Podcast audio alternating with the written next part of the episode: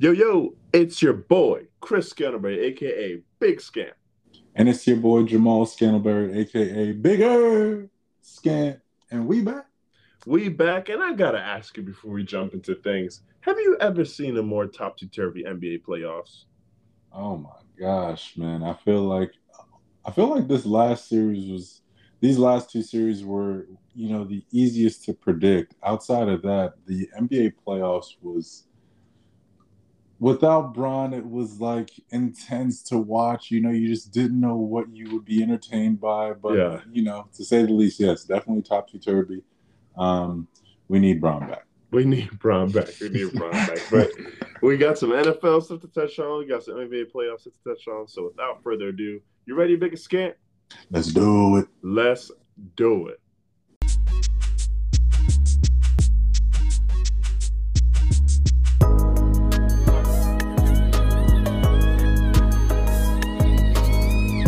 And we back, and we back, and we And we back. back. we are back. we are back, and I gotta start with the NFL because early reports, and I know it's just OTAs, early reports are saying that Deshaun Watson is busting it up in, in, in Cleveland Browns, and they they love everything he brings to the table, and he's like night and day better than Baker Mayfield, but. I don't know if you saw this, but earlier today he just got indicted on another case. Busting it up. But so, I don't, I don't, you know, at first when you said busting it up, I was like, yeah, he definitely got indicted with, you know, with another female there. But we went with training camp. So, okay, yeah.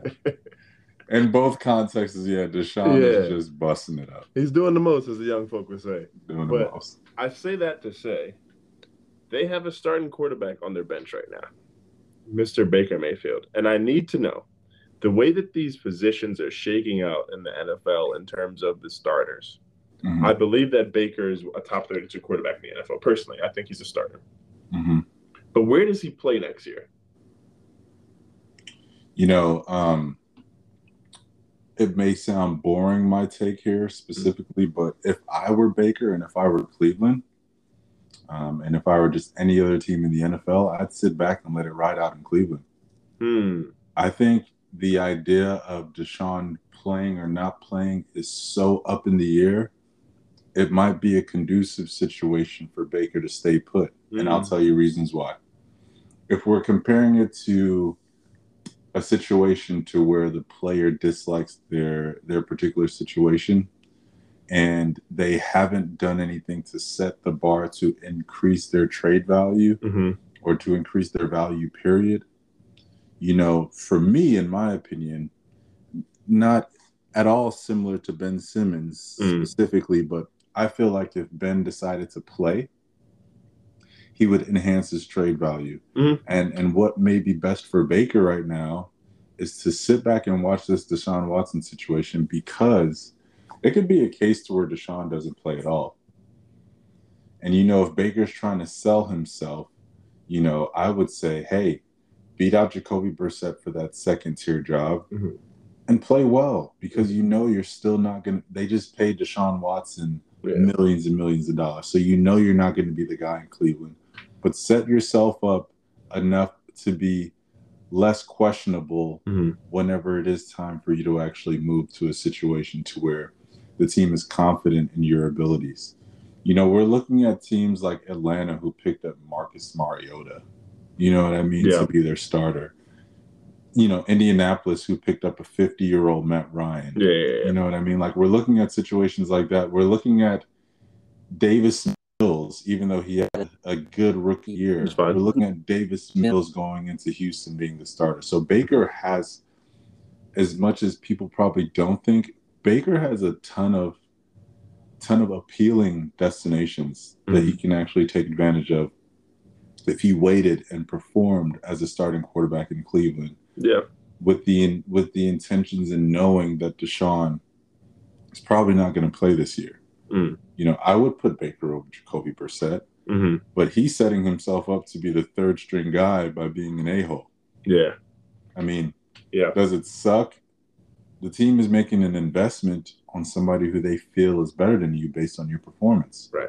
You know, so, you know, my boring take is hey, stay in Cleveland, play, you know, show people that you're worth the value, and then put yourself in a situation to where you're not a Sam Darnold looking for a job after his fifth year because Mhm. who knows what's going to happen in Carolina. But that could also be an appealing destination for Baker if he plays well, just shows up and play. Um, but if I wanted to give my take on where I think he may end up, um, ideally I'd say Houston. You know, if he went to Houston, there's just so much wrong with Houston right now. He'd be the best player on that team. Yeah. You know Yeah. what I mean? Like, why not go to Houston, go home, at least close enough to home. He's from Austin, so he's going to be Mhm. three hours from home. But go go back to Texas, beat out Davis Mills for that job. You know, be the face of the Houston Texans because of your just your persona, hmm and and kind of see how it works there. But give yourself the opportunity for Houston to trust in you as their investment. you Yeah. know? Yeah. Um, so boring take. Yeah, I think he should stay in Cleveland. If I were to choose a great spot for him, I'd say Houston. Gotcha. Mhm. So, what confuses me the most about the Deshaun Watson situation, and like, obviously, we understand the seriousness of the charges that are coming out about like Deshaun, Mhm. and what confuses me the most is like, Cleveland just invested two hundred and thirty million dollars, all of it guaranteed, and there are still cases coming out. To me, if I am investing all of that money guaranteed, I'm not hearing nothing about no half season suspension, full season suspension. Like, like, bro, you just invested 230 million, all of it. The guy is gonna get, regardless of how it shakes out, and you don't know if he's gonna play. And like, obviously, for Deshaun's sake, I hope they figure out, and for the, the women's sake, they're involved. I hope they figure out this stuff. But like, bro, they just invested all of this money to not know if Deshaun is going to play. Like, and that just bugs me out. But like you said, I think that Baker, Baker in a lot of ways doesn't know how to necessarily play the game, in my opinion. I feel like he's like, his personality is just like, just out there. And he's just like such a strong personality. But it's like he doesn't actually know how to like play the game a bit, like how to just fall in line. And I'm not saying you have to like do anything like shut up and dribble or whatever, but like Mhm. fall in line, like be the face of the team. And if you want to play on a team, you have to like not stand out as much. You have to like not be the biggest reason they win or the, the, reason they lose or whatever. Or like maybe you can be the biggest reason they win, but like the reason they lose, and then like just like be so standoffish. But with that being said, like I said, I think Baker's a top 32 quarterback in the NFL. Yeah. And Baker's Baker's um Baker's comparison to Johnny Manziel was a gift and a curse Mm, because he's living up to that comparison. yeah, You know, but his moxie and what he could have been, yeah, you know, or I'd say, like you said, he's a top 32 quarterback in the league. His moxie and what he's capable of being is still there. yeah, But, you know, with what Cleveland, it, it's almost like you failed with the amount that Cleveland did because Cleveland built around Baker, Yeah. I'd say, more than a lot of rookie quarterbacks or second or third year quarterbacks have ever gotten hmm you know, even before the Deshaun Watson thing, Cleveland invested in Amari Cooper, knowing that they'd go ahead and get Deshaun. Mind Right. you, Cleveland just invested almost five hundred million dollars into three guys. yeah, They Yeah. almost they just signed David Njoku for a four year, I think it was eighty million dollar deal or something like I that. I think it was 56, but still Oh, high. Yeah. Still, still high Yeah. for a tight end. But just thinking about it, Cleveland is willing to pay for success hmm in the in the division that they're in, they're willing to do that. Yeah, And I'm crossing my fingers, or I shouldn't even say that because Baker had his his shine game against us when his his coming out party was against us. So, yeah, you know, to think about, hey, I, I hope Deshaun doesn't play and I hope we play against Baker. I can't even say that because he's a talented quarterback, like Sure. you said, you know. But it's just almost shameful that he couldn't make it work in Cleveland Yeah. when they literally invested in his success. Yeah. And because of that, I think he is looking to revive his career. And I think there's a coach that's looking to save his career in mm-hmm. Carolina. And I understand that they just drafted Matt Corral. Pardon me. But there's a reason that Corral lasted until the third round. And in large part is because there's a lot of teams that don't think that he's ready. I think that Baker right now is look he's on the last year of his deal. I think whoever he plays for, he's looking to revive his career and then take the next step, whether that's stay with whatever team he goes to or take the next step to wherever team. So I think he would be an awesome um, Panther at this point, just because they have nothing else going on. I do think that like they would have a lot in terms of And I wanted to provide you a bit of a rebuttal after you say this, just to kind of see where you're at with sure, with my take on the Panthers, because the Panthers would be a cool situation. yeah. But I feel like, yeah, go ahead. So for me, the biggest issue to me is like you have Sam Darnold, who's on that one that that same draft class, who you just gave up a lot of draft capital to get. And then now you have Corral, who you're trying to bring in, but you're also trying to save your career, so you got to get the most talented guy out there. So I think that I think that the Panthers would be a great situation. They're not going to win anyways, so you're just trying to do whatever to make your team look competitive, so you don't get fired. Mhm, You know. mhm. That's my opinion. I think the Panthers have written have have, have written that off already. Hmm. And the reason why is because of the talks of him going to the to Carolina. There have been Carolina Panthers Uh, Robbie vouching, Anderson. vouching, and Hall of Hall of Fame receiver Steve Smith vouching to go completely against Yeah. a Baker signing. And then not only that, Matt Rhule's tail is on the line. Yeah. And if you go ahead and sign Baker with the intent on that being your splashy signing or your splashy addition, what's going to suck is that you're dealing with high risk, mediocre, mediocre reward because Yeah. you don't know what you're getting out of them at all. And high risk with the potential of high reward, I should say.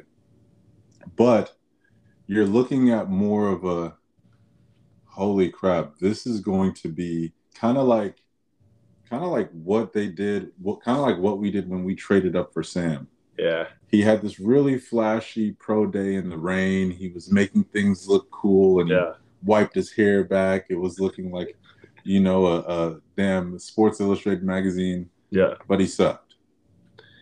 Yeah. Some guys just can't play at this So- level. So now you're working with the number one or the number three pick Mhm. out of that 2020 draft, and you're crossing your fingers that one of them may work. Yeah. Yeah. I think Carolina would be an ideal spot, but it's just so risky. Mm-hmm.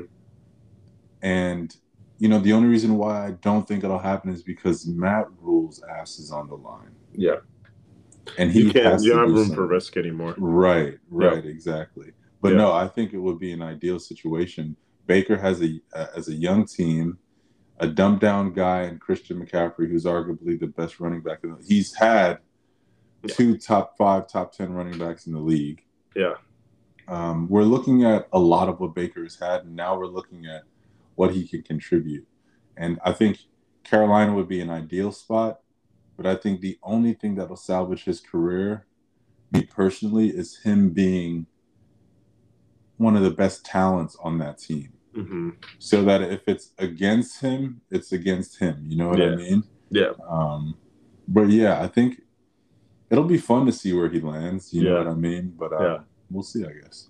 Rough situation when your potentially number one or number two receiver hits you with that mm, mm, before you Mhm. even get involved with the team. But Mhm. I guess we'll see. Right. Lastly, I gotta ask you, my man. Yeah. I've never seen. I've never seen before. I ask you, I've never seen a team actively throw away a series or try to throw away a series like what the Celtics did on Sunday. And I remember I was watching it with biggest scan, Dad, and I'm like, Marcus Smart, stop shooting the damn basketball. Oh, you were gosh. up ten. Stop shooting. And every time he shot, Miami came down and got a bucket. But here's where my question comes into play. They didn't get the bucket. because Jimmy Buckets thought he was Kobe Buckets. So I got to Mhm. ask you did Jimmy Butler lose them that series? You know, I shot? was. I'll. I'll. I'll echo your take because I was watching that game with. Um, I don't know what to call her, but big, big, big scant. You know, sister scant. Oh, gotcha. Shelly. I was watching that game with Shelly, and it was cringeworthy watching the Celtics up twenty, coming down and shooting threes Mm. back to back to back. I almost back. wanted to turn the game off. Grant Hill, Marcus Smart, uh, Jaylen Brown, who was the Al Horford, chucking threes, allowing for the Heat to come back from down 20 when On the road, was might. On the road when the game was theirs. And you know, I was really dialing into that Jimmy Butler shot, Mm. and I don't think it was a bad shot. Mm. The reason why I don't think it was, I don't think it was the best decision Mm. but I cannot knock the shot. Yeah. If there's anybody who you want to do that, it would be Jimmy Butler. hmm Now, what you're doing is you're allowing yourself time to play defense. And if the Celtics were to score, you're potentially giving yourself an. It wasn't a two for one situation. I think it was like 18 seconds left Yeah. on the clock. Um, but when he came down and shot that shot, he could have went for the two. Mm. But why not go for the win? It's game seven Yeah. you're Jimmy Butler. If there's anybody out of that 15 man roster that you want to take that shot, Yeah. it's Jimmy. You're against Al Horford, who's 10 feet away from you. Hmm. And in the first quarter and in the second quarter, Jimmy hit the same exact shot. Yeah. You're giving yourself the opportunity to play defense, and the Celtics is shooting bogus ass shots like Yeah, yeah, all yeah. night. You know what I mean? Yeah. So was it a bad shot from anybody else? I'd say yes. Mm. But I wouldn't I'm not completely mad at Jimmy for taking that shot. If we had if we had Kyle Lowry coming down and doing that, Mhm. and, not, and not to knock Kyle Lowry, I know because Kyle. Lowry is a great player, but you would want Jimmy to take that shot. You know what I mean? It's one of those what could have been situations, in my Mhm. opinion. Like if he hit it. So I tried to think about the situation. Like if he hit it at home after storming back like that, and you go up one on the three, the, the crowd is erupting. You're not losing that game. You're not losing that game. You're Right. not losing that game. But the only reason why I think the shot selection was as poor as it was, three pointers isn't necessarily Jimmy's game. Yeah. One and two, you got Al Horford backpedaling with the chance to tie the game. Al Horford's not stopping you from scoring. In fact, if Al Horford gets involved, there's a high chance being at home that you're going to get a call for a foul going to the basket. I don't. You know, with the way they, these refs were calling Game Six and Seven, it was also just very cringeworthy, Yeah. cringeworthy to watch. Yeah. I don't know, but Jimmy was getting getting to the line, Yeah. and um, Al Horford nine times out of ten would have probably you know fouled him. Yeah. And it's just to me, it's like I like I'm gonna be honest, I didn't play basketball a ton in my life, but I'm Jimmy Butler and I'm coming down, I'm chucking. You know what I'm mm-hmm. saying? Like I'm I'm spraying that thing. Like I'm mm-hmm. shooting it. But at the same time, it's like you try to think about the situation like this. Yes, you could get the, the get the dub now. If you go to overtime at your crib in game seven, I like to feel like the crowd is gonna will you to it. I do think that Jimmy played his heart out as he does in every series, and he probably just didn't want to even think about overtime, to be quite frank. Especially considering Herro wasn't coming back Mhm. like you had guys going down but i just think that given the situation because you're not a great three-point shooter jimmy and because you had al horford defending you i feel like you can get to the basket and tie that game up with a chance to win it later especially because like you said the celtics were shooting nonsense on the other end That's what that's what he was kind of like banking on. It was like get this two pointer, risk going to overtime because we know we're going to stop the Celtics on the other end. Yeah. Or get this three pointer, win the game now because we know we're going to stop the Celtics on the Yeah. other end. Yeah. you know? okay i see what you mean And if we're looking at him being the guy on the team and trusting in his, himself. And honestly, from the back end, I wasn't a big Jimmy fan before mm. this.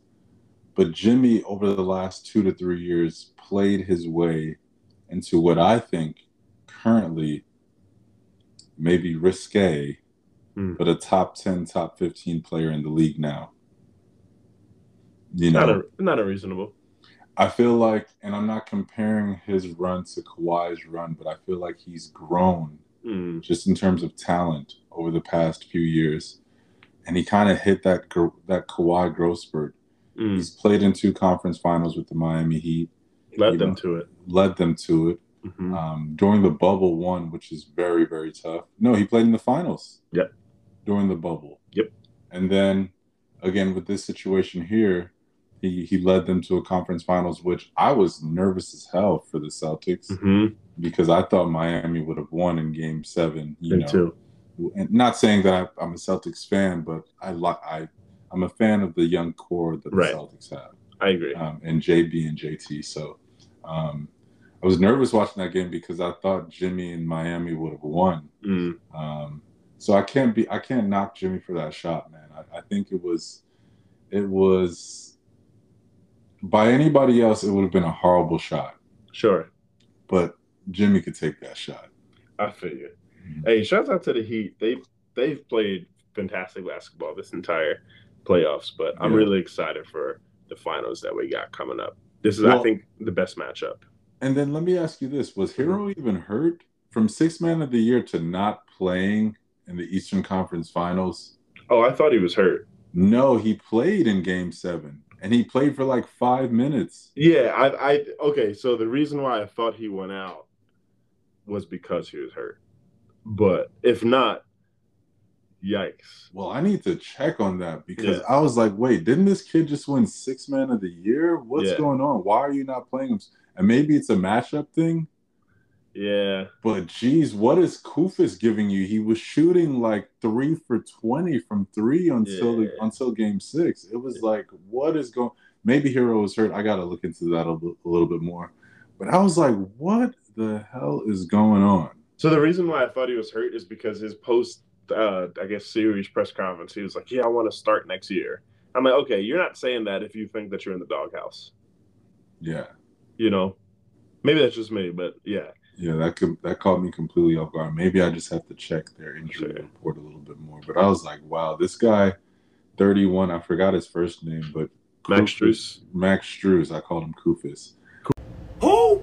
Koufos Max, Max Strus was shooting like three for 18 from three until game six and seven. Yeah. And you got the six man of the year on the bench. It was just like, whoa, where are these? The coaching adjustments was wild to me. I didn't know, yeah. but if he was hurt, I'm sorry, Spo. But Max Strus, I was like, what the hell is this dude doing? Yeah, yeah.